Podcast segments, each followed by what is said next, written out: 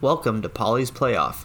This is a podathon that was previously recorded for the Alzheimer's Association Walk to End Alzheimer's. Polly's Playoff is a tournament to end Alzheimer's. Please enjoy and donate at the link provided. All right. Now we are moving on to player evaluations for redraft. And before we actually do that, um, going to introduce Rick. Rick, you guys know is Roto Heat Rick. It's his channel, but he is our guest now um, and is the mastermind behind the the, uh, the podathon and, and helping support me there. And then we've got Ryan Kirksey at Cable Box Score on Twitter. Um, he was generous enough to also uh, donate some or sponsor some spots within Polly's playoff. So we used a couple of those to get some people in. So thank you for that, Ryan. Um, Ryan, tell us uh, kind of what you're you're working on, and then we'll jump into that, our topic. Yeah, ha- happy to do that. Let me just, if I can, just for a minute, say how incredible this is. What you're doing with this, with this tournament, with this uh, this podathon. I, am just thrilled to be a, a part of it. Um, just very, very close to uh, to be in terms of what you're doing here. Um, n- not the exact same thing, but lost my father a few years ago to a um, to a very similar uh, similar disease. So I, I am just all on board with what's happening here and just very, very grateful for everybody chipping in and do it. Very happy to be a, be a part of it. Um, b- beyond that, yeah, I am uh, gearing up for the, I guess the several platforms I'll be uh, writing for this uh, this season. I will be on Razzball. I will be on Fantrax. I will be on Fantasy Six Pack. I will be on Fantasy Data primarily nice. this uh, this football season. Maybe we'll throw another one in the mix before then. Who knows? But uh, kind of have a piece a day coming out during the during the season. So gearing up for um, a lot there. I'm going to be doing an air yards report for Razzball. I'm going to be doing a fantasy recap for Fantrax, DFS work for fantasy data, and uh, probably some dynasty work for fantasy six packs. So kind of touching all the all the quadrants, as it were. Nice, awesome, man. Quick, I'll get to you in just a second, but we are going to say sayonara to our our Florida man. Jeezy, thanks for coming on. If you guys don't follow him already, it's at official underscore ACG. And if you want to be in another charity tournament, he runs one for veterans. So reach out to him and, and get in that as well. It's a ton of fun. Um, just wrapped up my draft uh, for the Apache division, and uh, I really like my team. So we'll see uh, see how that goes. But see you, Jeezy. All right, and Rick, I, as most people know you because this is again your channel, but uh, um, tell us kind of why why charity events, I guess, mean so much to you, you know, and and why you've wanted to support this. Uh, I've been in charity work since I was in my early 20s. I sat on the board of a uh, charity here in Fort Wayne, Indiana, called A Better Fort. And our purpose was to help staff charity events so that they could actually run so that they could uh, so that they could raise their money and and put on those events um, and then you know as we talked a little bit earlier alzheimer's my grandpa i saw firsthand um, demo- demoralizing to watch that happen um, so, you know, connected to this specifically.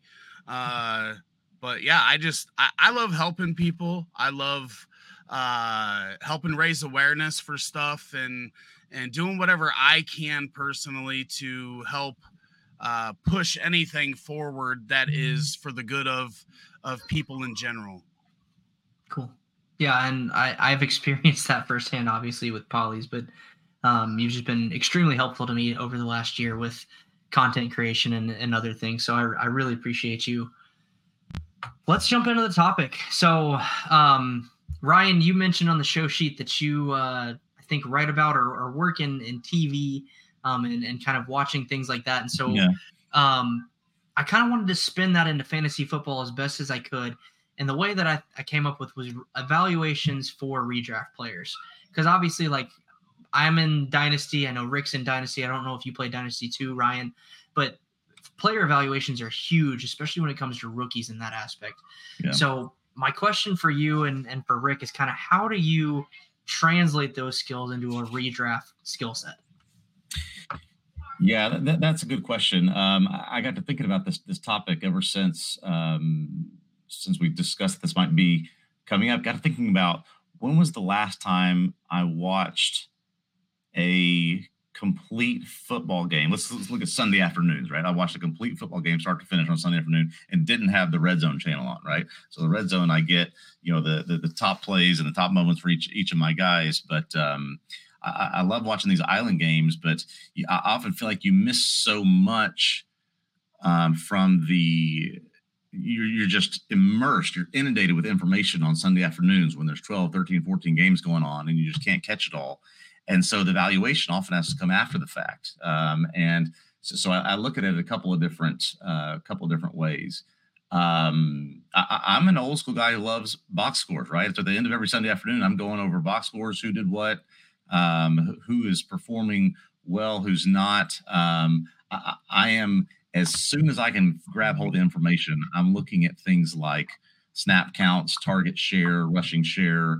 Um, but these are all things that I'm digesting sort of after the fact because, man, you know, much to my the rest of my family's detriment, I'm just on the couch for seven to straight hours with you know plugged into plugged into red zone. So uh, hopefully I'm in the majority there amongst uh, amongst this crowd. But yeah, often that evaluation is done after the fact in a very sort of technical statistical way. Okay. Um, Rick, I don't. I, I try to use a combination of, of film and analysis. Um, in, in any evaluation of a player that I'm doing, do you see yourself leaning either way when it comes to uh, redraft evaluations? No, I'm I'm probably a little bit heavier on the the analytics side than I am the film because I'm not going to sit here and act like I know exactly what every player was supposed to be doing on this play or that play. I don't have yeah. All the schemes and know all of that stuff, so I'm not going to act like I do. Uh, I go more off the eye test. How does this guy look? How does he look when he runs his routes or uh, you know, is the running back hitting the correct hole? But that's about the extent of my film knowledge and and and evaluating from that perspective. So I'm looking at more of, you know, as Ryan said, you know, how many snaps is a guy getting, and then looking at the you know matchups of wide receiver versus cornerback, and and how does this team uh, defend against the slot receiver or you know those types of things are where i'm really going when i'm looking at my week to week starters uh if there if there's a close call between two guys i'm just i'm i'm looking for most snaps most target share mm-hmm. um and and best matchup and using a combination of that stuff yeah let me add on to that just a second if yeah. I, I, can I, I think it's important um as I do tend to focus heavily more on the analytical, statistical side of of player evaluation. As we get into like three, four, five of the season, it's important for me to find a a resource where you can look at a sort of a longitudinal uh, grasp of, of that player's snap share, target share, right? So how have things improved? How have they uh, digressed? How is that player's usage sort of going up and down from week to week, as opposed to just okay, Rashaad Penny got 64% rush share this week. Okay, well, that's great. What does that tell me compared to what he has been doing versus what he could be doing in the future? So I'm looking as much as I can as we get into past that first month, really week to week, what's happening for a player. Ryan, I yeah. swear you you read my mind. That was going to be my my next question is okay, you've got the data, you've got the analytics. How how are you using that? And I'm going to make it more specific. At what point when you start seeing trends in a player's let's say snap share specifically do you either cut bait or try to go get that player? Yeah great great question. Um, i think about this a lot especially as it compares to i do a lot of work in fantasy baseball as well right? And you know a player could start two hot weeks. That doesn't necessarily mean that that at all is going to continue. Um, but we have obviously a much smaller sample here with the you know a, a traditional 13 or 14 week regular season before the fantasy playoffs start. And so if I'm seeing back to back, certainly three weeks of increased usage, strong usage, I am I'm traditionally jumping on on that guy. Okay. I, I, try to measure it and really be reserved on a sort of one week spike. Somebody in my league inevitably is gonna overbid, going to overpay for somebody like that for some sort of outlier performance. But I'm typically going to look at um, a back-to-back week. Certainly, after three weeks, I'm I'm jumping in as probably with both feet. Sure, I like that. Rick, what about you? Um, specifically, like obviously we all kind of get the same information on those waiver wire darlings, but at what point when you see a, a specific trend in data, are you either trying to trade a player or trade away a player um, before you kind of get stuck in a, a slump or a hot streak? I think it depends on what we're looking at. For example, converted air yards is something that's not very sticky, but a guy can have a hot two to three weeks, and you just know that his numbers are way above the the norm, and you're gonna want to move off of that player uh, sooner rather than later. So, uh, you know, target share can be a little bit more sticky, and you can you can kind of see where if they're not converting on that target share, where you can go buy somebody before their price tag goes up. So it really depends yeah. on exactly what that trend is for that player and and then again what does the public see because sometimes you see stuff that you don't feel like a whole lot of other people are seeing and mm-hmm. you can use that to your advantage so it really just depends on the type of player what we're seeing trend wise and um, and the team makeup, right? Because you can see, for ex- example, we talked about Greg Dortch earlier. Yeah. You can see trends with him, but you know Hopkins is coming back, or maybe Hollywood Brown's coming back from an injury. So that that gives you another thing where you think it would be sticky if they weren't coming back, but you might be able to get out and get some value before those bigger target share guys come back. And I'm I'm going to traditionally make a mm-hmm. point I guess this typically happens on on Tuesdays to read through five or six waiver wire pieces at various various sites. I'm going to listen to two or three waiver wire podcasts and mm-hmm. sort of see where there's overlaps with a sense of okay, yeah. this is where people are going to go, and then try to compare what I've seen maybe on Sunday night and Monday where those market inefficiencies might be, where I caught something that maybe the general public is not, or where the the the popular waiver wire is headed. Um, and, and, so if if there's something there that that you know that's so hard now, but maybe that I've seen, but maybe the, the, the majority have have not, I may be more inclined to jump the gun there, knowing that oh there could be something here, but next week you know it might be more people on it than there would be this week. Yeah, I like that. And so we're going to transition this, I think, a little bit to kind of that free agency waiver wire uh, aspect. Come here, you.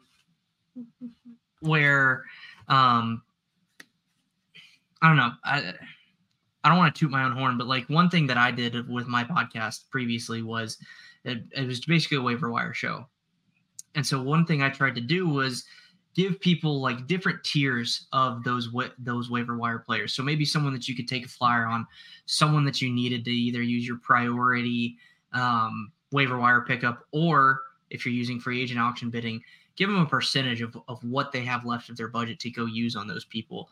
So I guess my question for for you guys and Ryan, we'll start with you is like, how do you prioritize in in waivers who you're going to go get, um, and what data do you use to make that decision?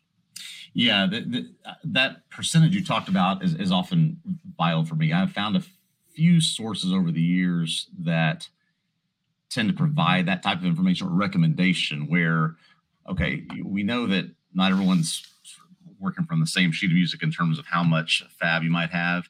So the percentage has traditionally a bit, been a big help for me.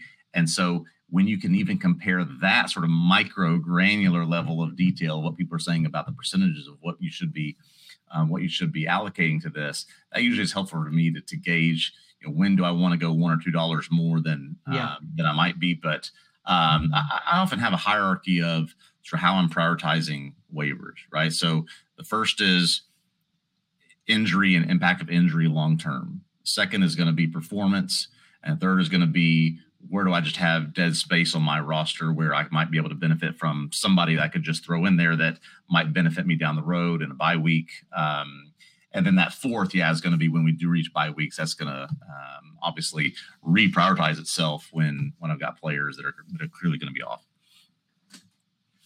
Nice, Rick, do you use a similar system? yeah, that all that all weighs into it.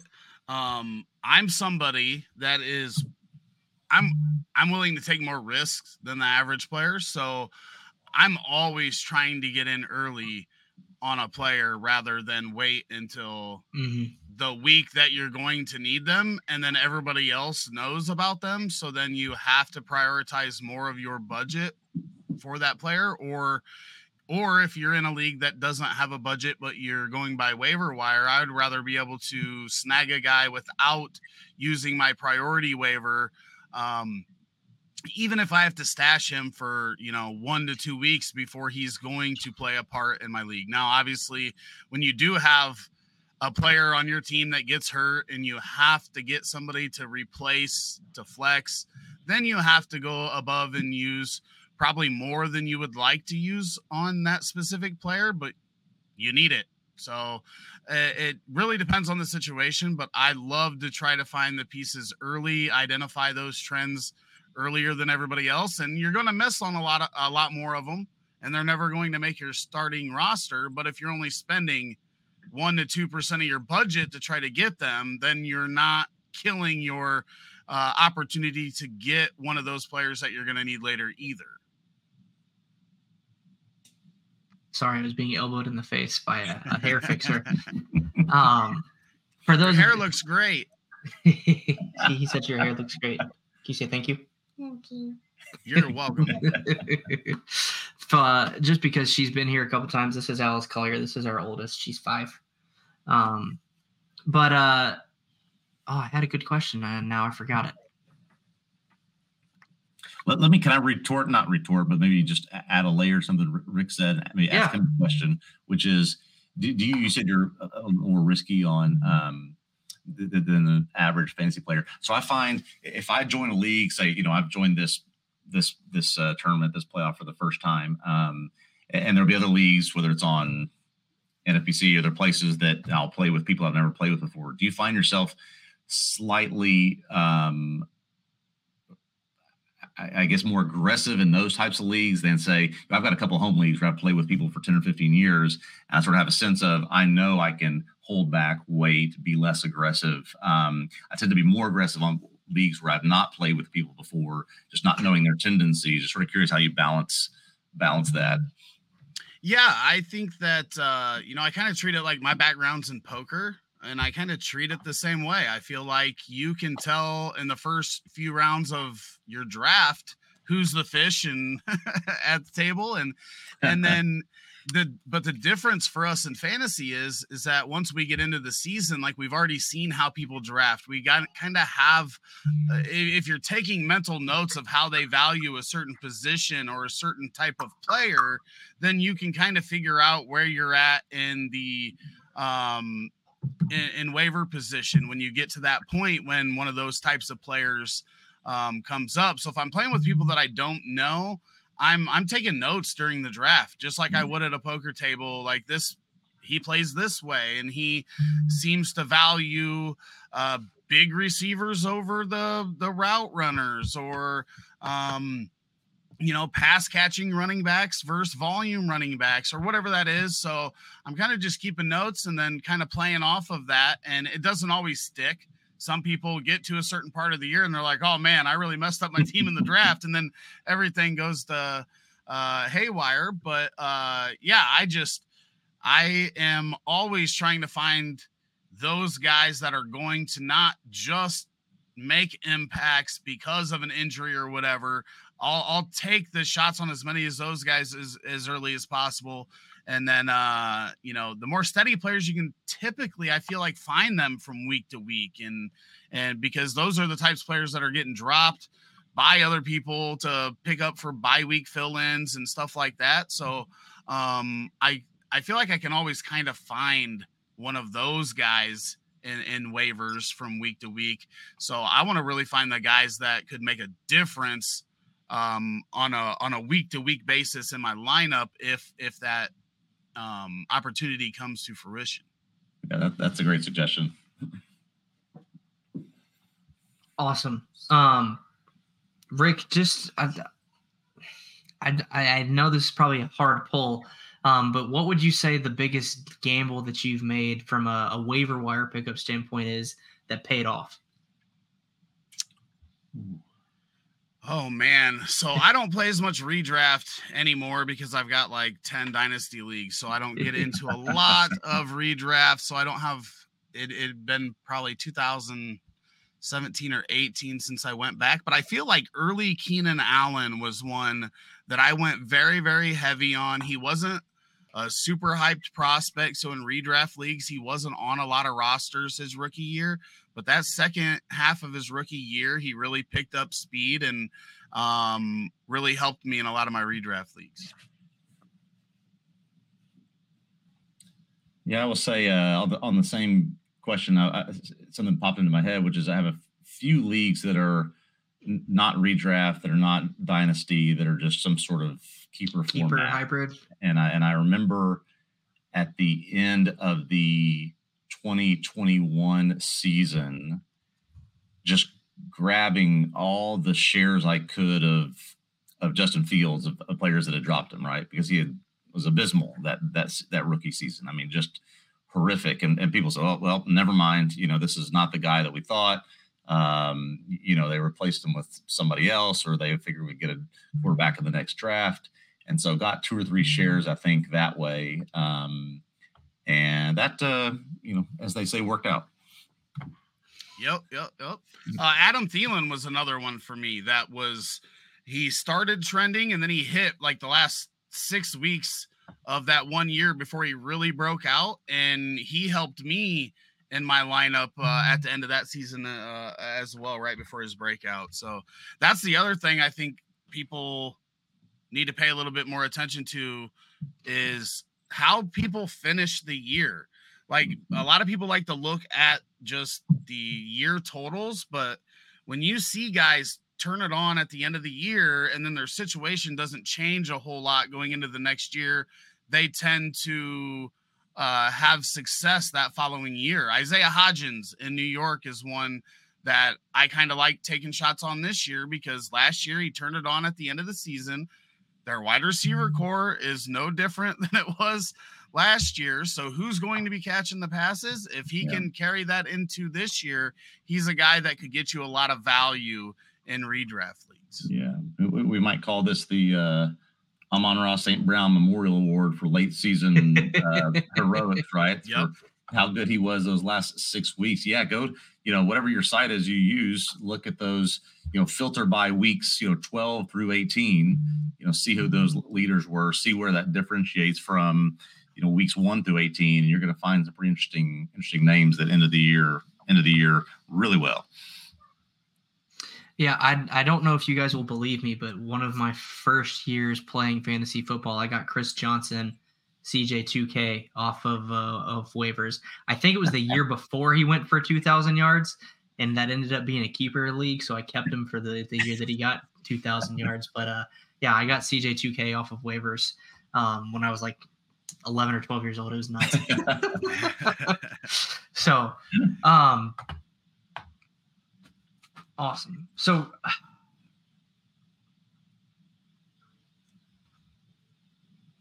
we'll go this route. So Rick, you're in League Two. You've already picked. I think Jalen Hurts was your pick, if I remember correctly. Yes, I picked at number three, Jalen Hurts. Um, Ryan, remind me because I'm not looking at it. What 16, league? 16. 16. Perfect.